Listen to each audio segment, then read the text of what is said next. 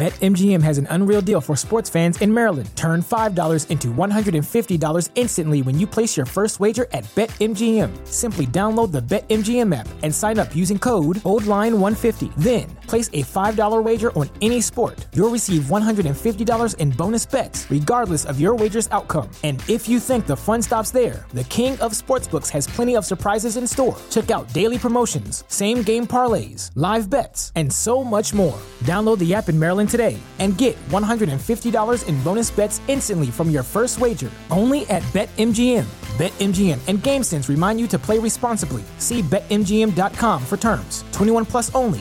Maryland only. New customer offer. Subject to eligibility requirements. Rewards are non withdrawable bonus bets that expire in seven days. From issuance, please play responsibly. For help, visit mdgamblinghelp.org or call 1 800 Gambler in partnership with MGM National Harbor. Promotional not available in Washington, D.C.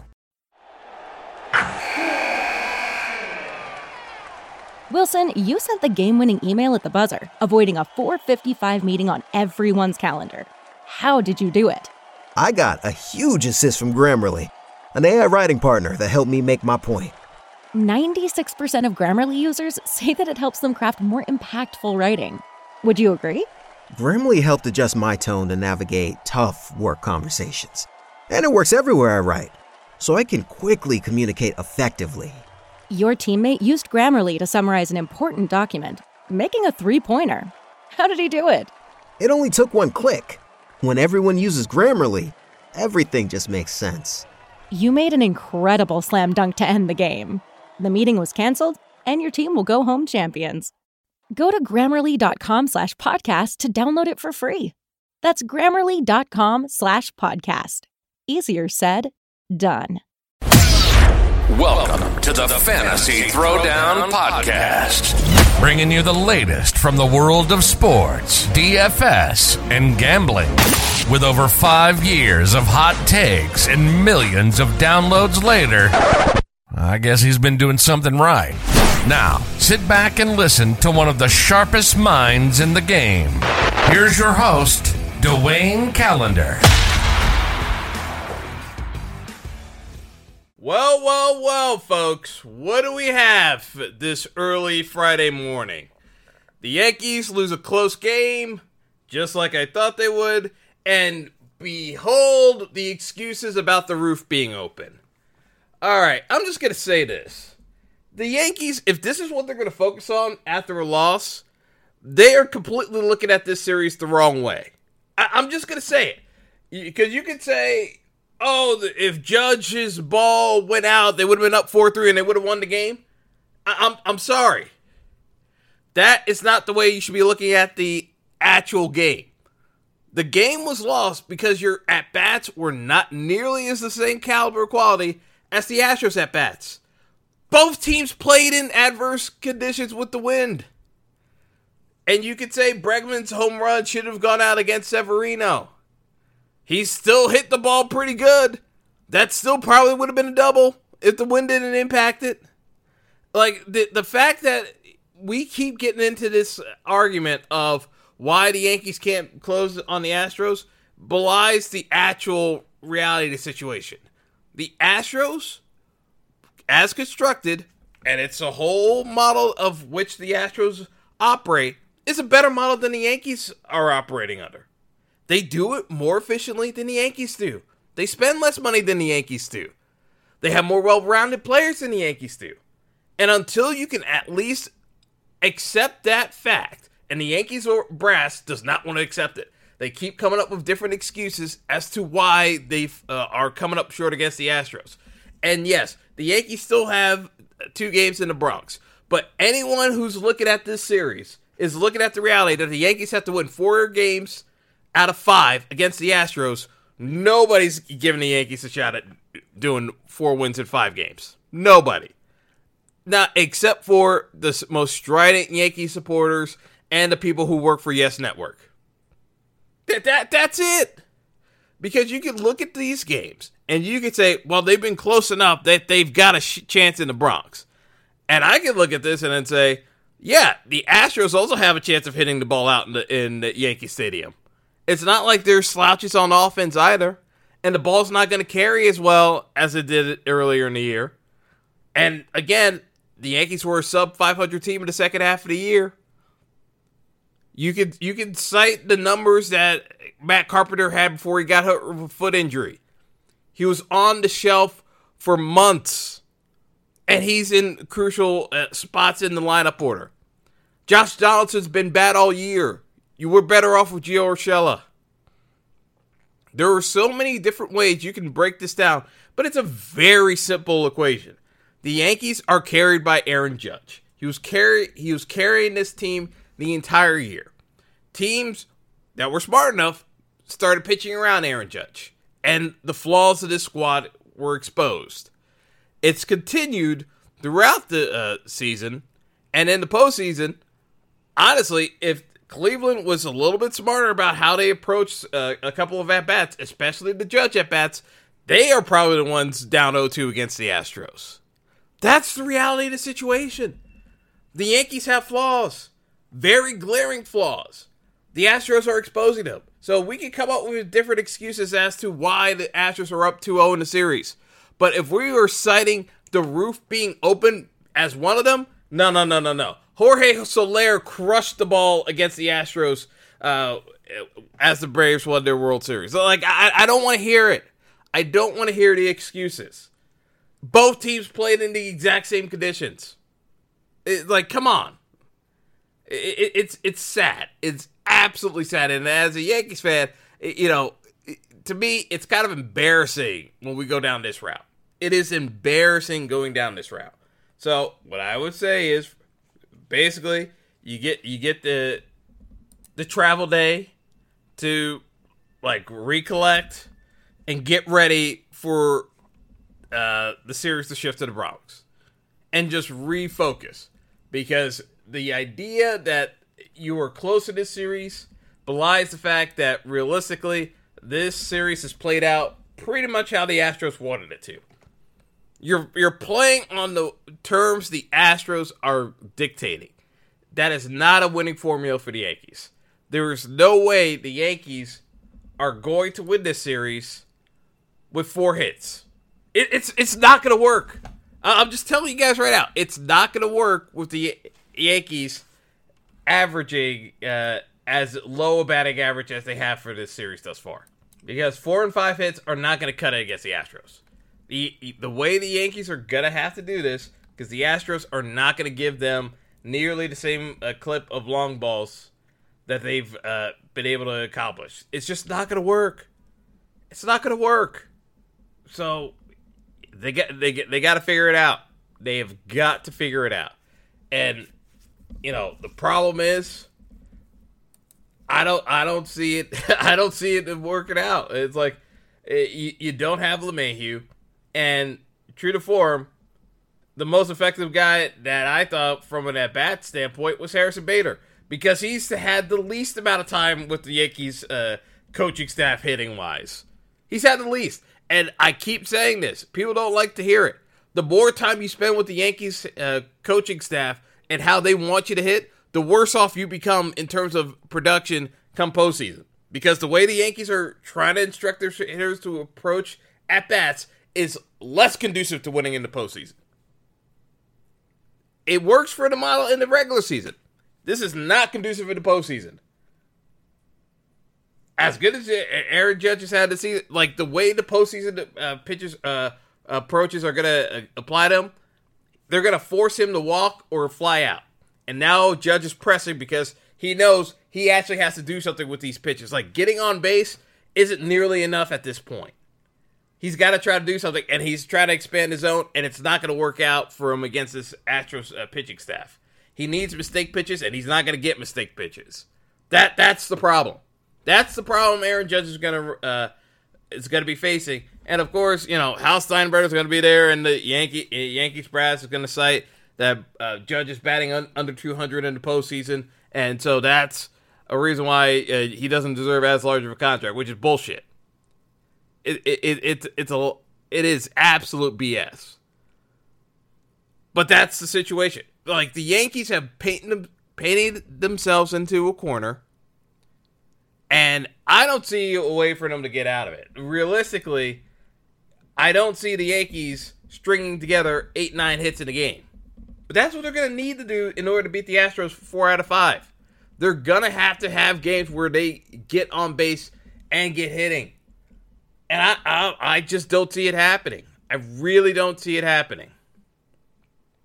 All right, so we got the Yankees out of the way. We have the Phillies and the Padres.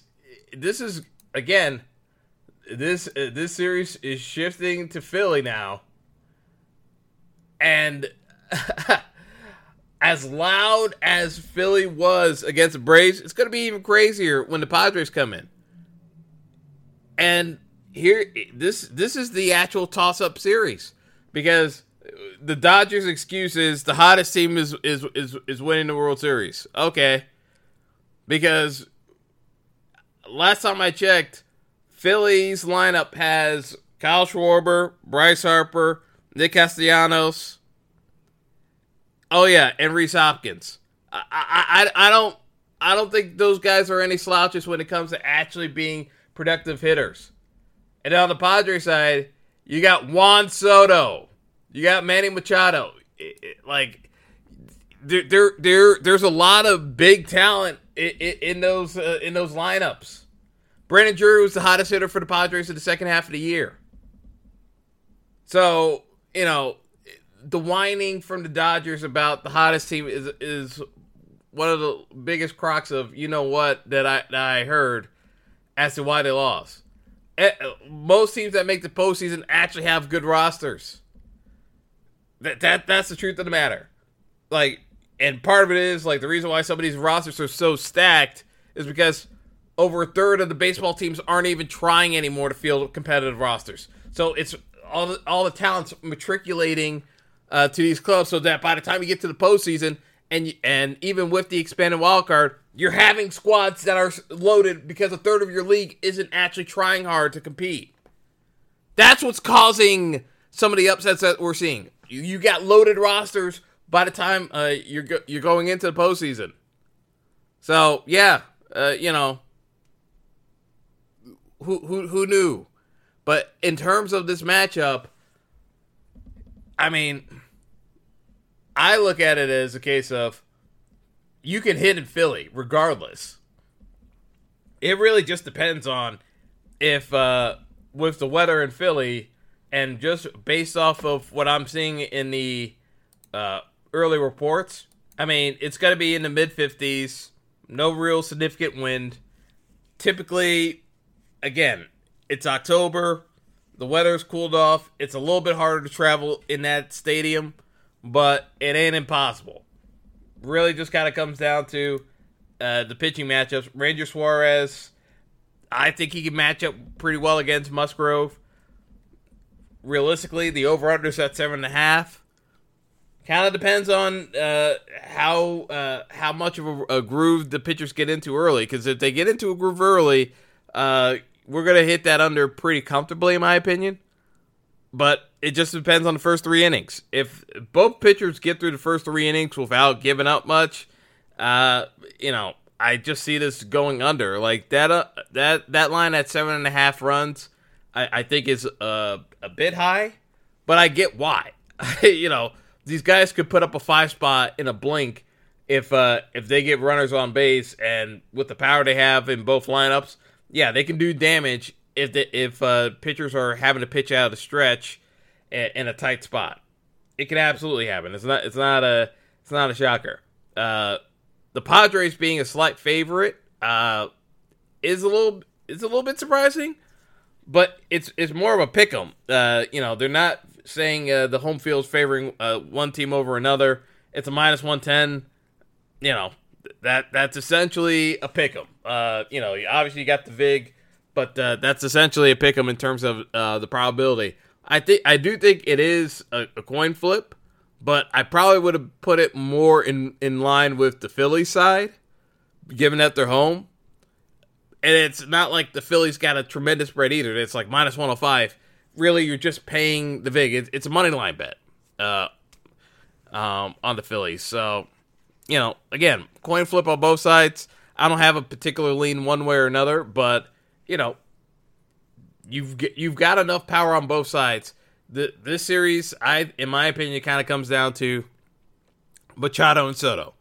If Soto is anywhere close to uh, the form he had when the Nats won the World Series, the Padres have uh, enough firepower to win the World Series. If Soto's on, Soto hasn't been on.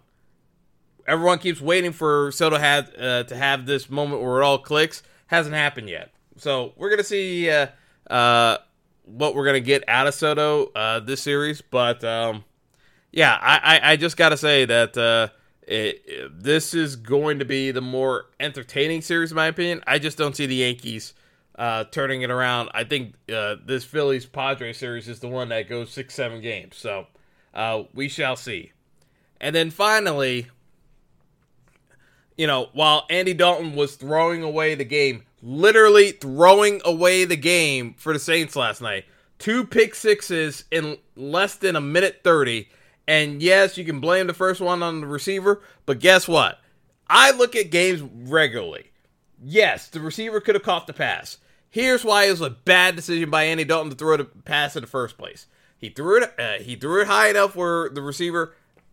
Yes, it's it's a catchable ball. The receiver should catch it, but the receiver's not going anywhere. There are four defenders right on top of said receiver. As a veteran QB, you should know and anticipate there's always danger in case uh, a guy gets on the receiver enough to hit him. That ball can pop up and you can turn it over. It's less than two minutes to go in the in the first half. Why are you forcing it in a dangerous area? And that was a dangerous area. You were not a uh, rookie. You're not a second year QB. You're not a third year QB. You're not even a fourth year QB. Andy Dalton has been in the league. I, I like, and I, and and I want to be clear when I say this. 13 year veteran. He's been in the league 13 years. He started over 150 games. I want to be clear about this because, you know, people think I'm being harsh. But realistically, he's run a two minute drill his entire career. You know that's a high risk throw. Bro, this is not like, come on. And he has this like, like, and, and you'll see the GIF on posted on Twitter because they got the freeze frame of the defender jumping over the pylon, the look of Andy Dalton in the background doing this Charlie Brown all shucks face as the defender scoring the touchdown. It, you'll see the meme posted. But dude, you put yourself in that spot. That throw was not a good decision. It was not a good decision. And then to compound things, you throw a pick six in the middle of the field after you gave up a pick six. He completely tanked the game for his teammates. I don't blame the Saints defense for, you know, basically kind of taking a powder in the second half because the Saints defense, while they did play in the second half, they really didn't play with the same amount of effort and energy in the second half to kind of try to turn that game around. It was it ended up being a 42-34 loss. The Cardinals were up 28-14 at halftime because of the two pick sixes. And if you're going into that locker room, when you've played well as a defense, pretty much, and most of the, most of the scores are attributable to Dalton, who also threw a red zone interception, by the way, in that game. It, like that was like the the second pick six wasn't even his worst throw of the game. The worst throw was actually the red zone interception in the end zone, where there are no less than five Cardinals in the area of where he's trying to throw that ball. Like you, you were not going to fit a touchdown in that. I, I, I can't, I can't with these teams because if anything, if the Saints were actually coached by an actual NFL coach and not a career uh, assistant head coach at Dennis Allen, Dalton would have been benched at halftime. He absolutely should have been benched at halftime because the throws he made were not great. And yes, you could say that Dalton got hit as he threw. But where he was throwing that ball on the second pick, there were multiple defenders in that area to jump the route. It's just the fact that because he got hit, it just went directly to the defender. But where he was trying to throw that route was a was another terrible decision that he chose to make. He did not have an open receiver. So, uh, you know, I've heard a lot of excuses being made as like, oh, you know, the receiver should have caught. They're like, the throws, yes, they resulted in pick sixes. But the decision that he made to of which receivers he chose to throw the ball to, those were poor decisions from a veteran QB. If he can't make the uh, proper choices at this stage, why is he on the roster? Because you already have Taysom Hill, whom I don't think is an, a true NFL starting QB, but Jameis Winston's back is jacked up. You paid Taysom a bunch of money. You paid Andy Dalton money. But if he can't make the proper decisions as a game manager, he has no role on this roster. Eh, that's just the simple fact of the matter. So, you know, am I being harsh? Yeah, you could say I'm being harsh, but it's the truth. It's the honest truth of the matter. Because Andy Dalton single handedly cost them the game. It, it, it's, it's not like, oh, well, you know, it, it's a team. effort. No, no, no. Andy Dalton straight up cost his team the game, and it's not close. It's not close. This is not one of those where it's like, oh, we we, we could have played better in certain spots. Yeah, everyone can say that. Andy Dalton single handedly uh, turned that game over to the Cardinals because the Cardinals were not looking that great in the but he he gave them so much of a swing that it was almost impossible to make that comeback because of the red zone turnover and the two pick sixes. I mean, it, it it's just they were playing catch up the entire second half. Arizona re- rejiggered the defense, so everyone can say that it's like, oh well, you know, they made a go of it in the second half with the offense, but the defense kind of let down. No, Arizona played more prevent in the second half because they had a two touchdown lead and they managed the game out. That's what happened. And the Saints defense realistically didn't feel that compelled to like put in the same level of effort that they had in the first half. That's the truth of the matter. But Andy Dalton threw that game away. Absolutely threw it away. So, with that being said, the news that everyone's talking about, and I saved it for last because, uh, you know, this is the nature of sometimes when you have to understand fantasy sports, is Christian McCaffrey getting traded by the Carolina Panthers, who are in full tank mode. And I talked about this. They're in full tank mode once Matt Rhule got fired. The last game that they had, I mean, again and again, this was pitiful.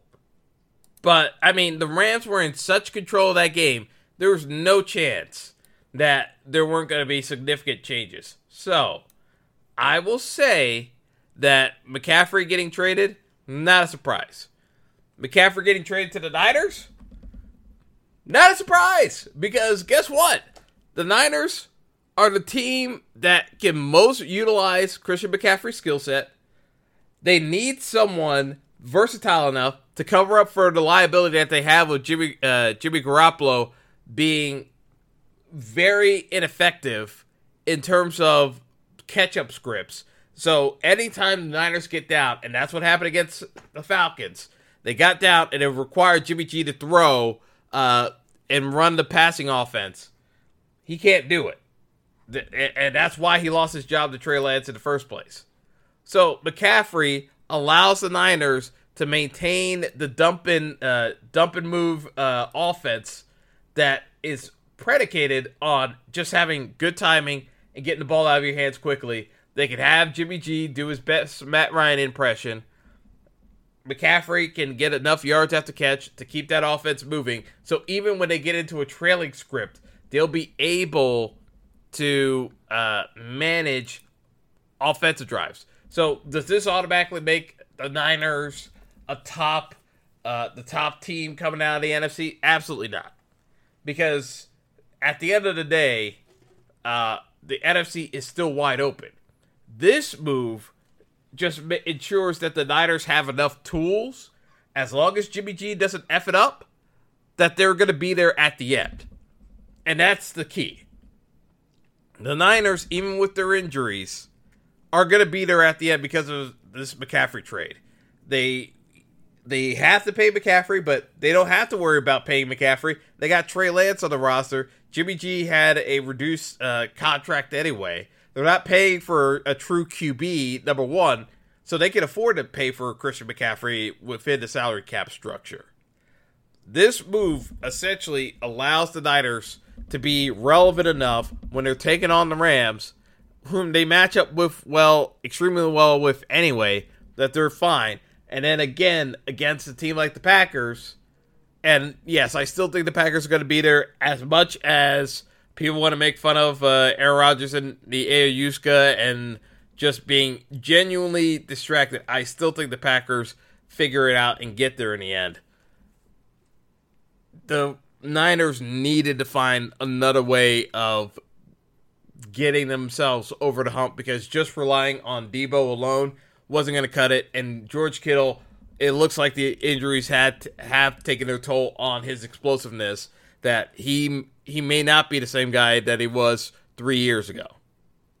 So what does this mean from fantasy aspect? Christian McCaffrey may finally pay off that uh, that running back two or one ranking, depending on which expert you talk to. He had to start the year because of the Niners' offensive line and the tools he has around him, he may finally pay off that price tag. We already know that Jonathan Taylor has missed multiple games this year, and the Colts' offensive line isn't there.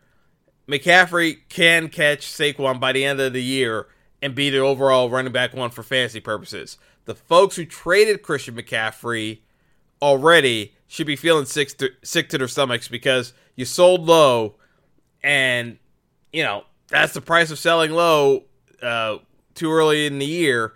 I mean, we're t- we're in week six. Yes, we're in the middle, uh, coming into the middle of the stretch for the fantasy season. I hate always trading um, my first two round picks in there unless there's absolutely no way of fixing it. And I always thought there was a way to fix it in Carolina. It was just a matter of when the Panthers were going to trade McCaffrey because they were taking because of Baker destroying that team. I mean, that, that's that's where really where the rubber meets the road. Ba- Baker was the last desperate uh, gasp of uh, the Rhule era, and it backfired spectacularly. So if you have Jeff Wilson on your roster, uh, you know, unless you have a ton of bench spots, I would say you can drop him because Jeff Wilson is not even going to be the backup on that team. It's going to be Christian McCaffrey, and then you're going to see Tevin Coleman take on a bigger role um, because even with uh, some of the uh, plays that McCaffrey isn't running, they're probably going to have Tevin Coleman uh, do the pass catching when McCaffrey's not doing it.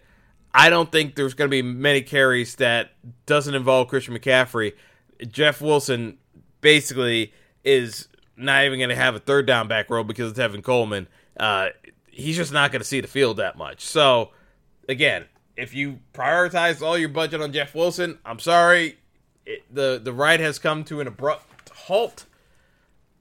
And unless you have a ton of roster spot for in case of emergency when McCaffrey gets hurt, I don't think you can spare uh, Jeff Wilson on your roster once the bye weeks start hitting and you've got to start making roster decisions on teams. So um, it, it, it is what it is. But uh, as I said, McCaffrey has a very good shot at being uh, running back one when it's all said and done at the end of the season. Jeff Wilson, you can probably cut at this stage, and we shall see how the fantasy season goes. But uh, that's all I got. Uh, there will be another episode recorded later today uh, for UFC 280 because we've got a Fight Island card, so it's going to be an early Saturday uh, morning, afternoon pay per view for the UFC.